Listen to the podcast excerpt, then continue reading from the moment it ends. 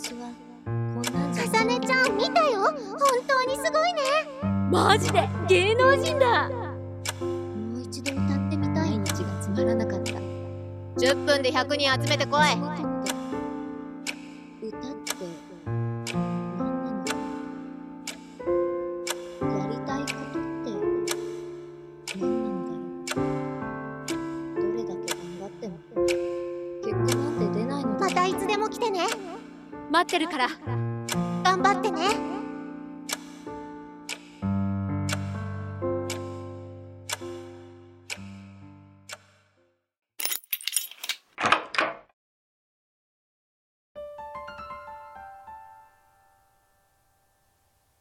エピソード1認められることに優越感を覚えたきっかけ。私は小さい頃からやんちゃでよく怪我ばっかりしていましたでも大きくなるにつれて周りの環境に合わせることを覚え自分の意思表示がうまくできなくなってしまいました物事をはっきり言えない性格になってしまったせいかいじめの対象になりやすくなり小学校、中学校といじめにあっていました。本当の私はこんなんじゃないのに。そんな私を見かねて、母親は私をとある劇団に入団させました。内気な性格の私が人前でお芝居をするなんて考えられない。それでも精一杯頑張った私に、ある日、子役としてテレビの出演の話が来ました。テレビの向こうに私がいる。それはとても不思議な感覚でした。恥ずかしいというよりも、すごいという気持ちの方がどんどん大きくなっていきました。テレビ放送がされた次の日、学校に行くと、私のもとにたくさんの人が駆け寄ってきました。かさねちゃん見たよ本当にすマジで？芸能人だ私は初めて周りに認められたことにこれまでない感動を覚えました。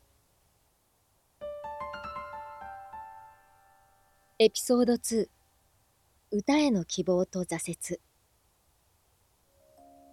あの時を境に私はどんどん自分という人間を表に出していけるようになりました。高校生になるとたくさんのことに挑戦し、さらに自分自身が本当に認められるものを探すようにもなりました。そんなことを繰り返す中、とある日の学校帰り、私は友達とカラオケに行くことになりました。そこで自分の目指すべきものを見つけることになります。かさねってさ前から思ってたけど歌うまくね？ほんとかさねちゃん歌うますぎ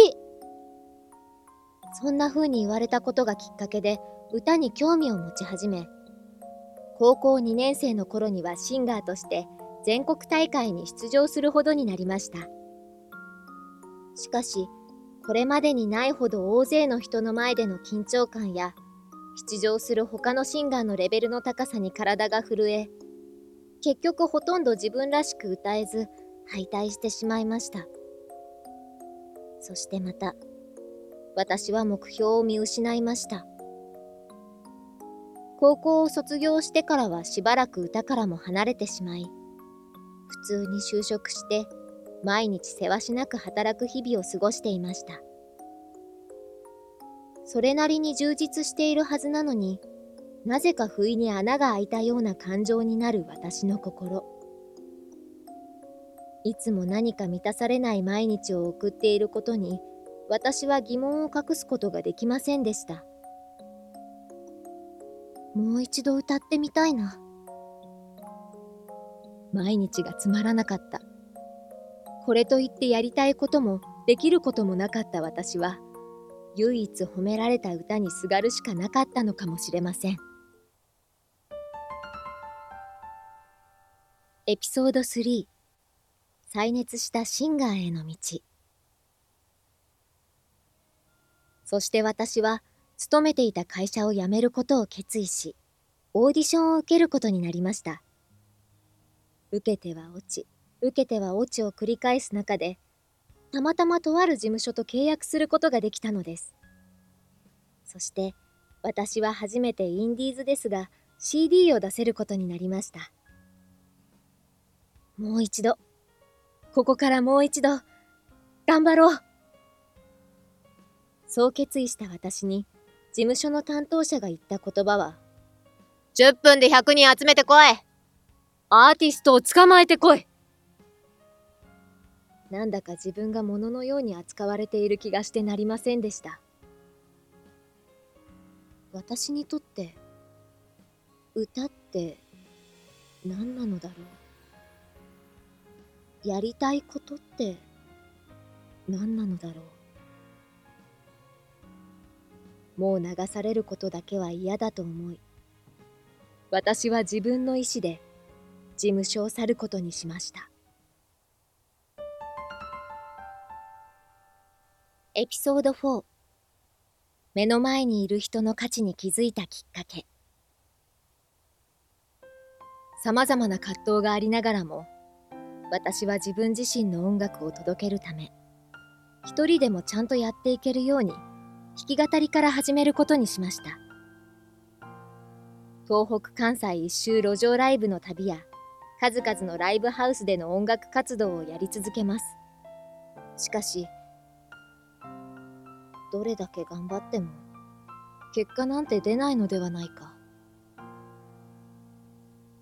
過ぎていく時間と結果が出ないことに押しつぶされそうになりながらも私は今日も歌っています。なぜならまたいつでも来てね。待ってるから。頑張ってね。ファンからかけられる言葉が私の原動力となっていたからです。たとえそれがたった一人だとしても、私を必要としてくれる目の前の人のために全力で届けたい。そして初めて自分だけでアルバムを制作して、私を必要としてくれる人に返せるように頑張っていこうと決めました。ファンの思いとギターを背負い、私はまた歩き出す。応援してくれる人たちへの恩返しのために。これが私が歌い続けるキーページ。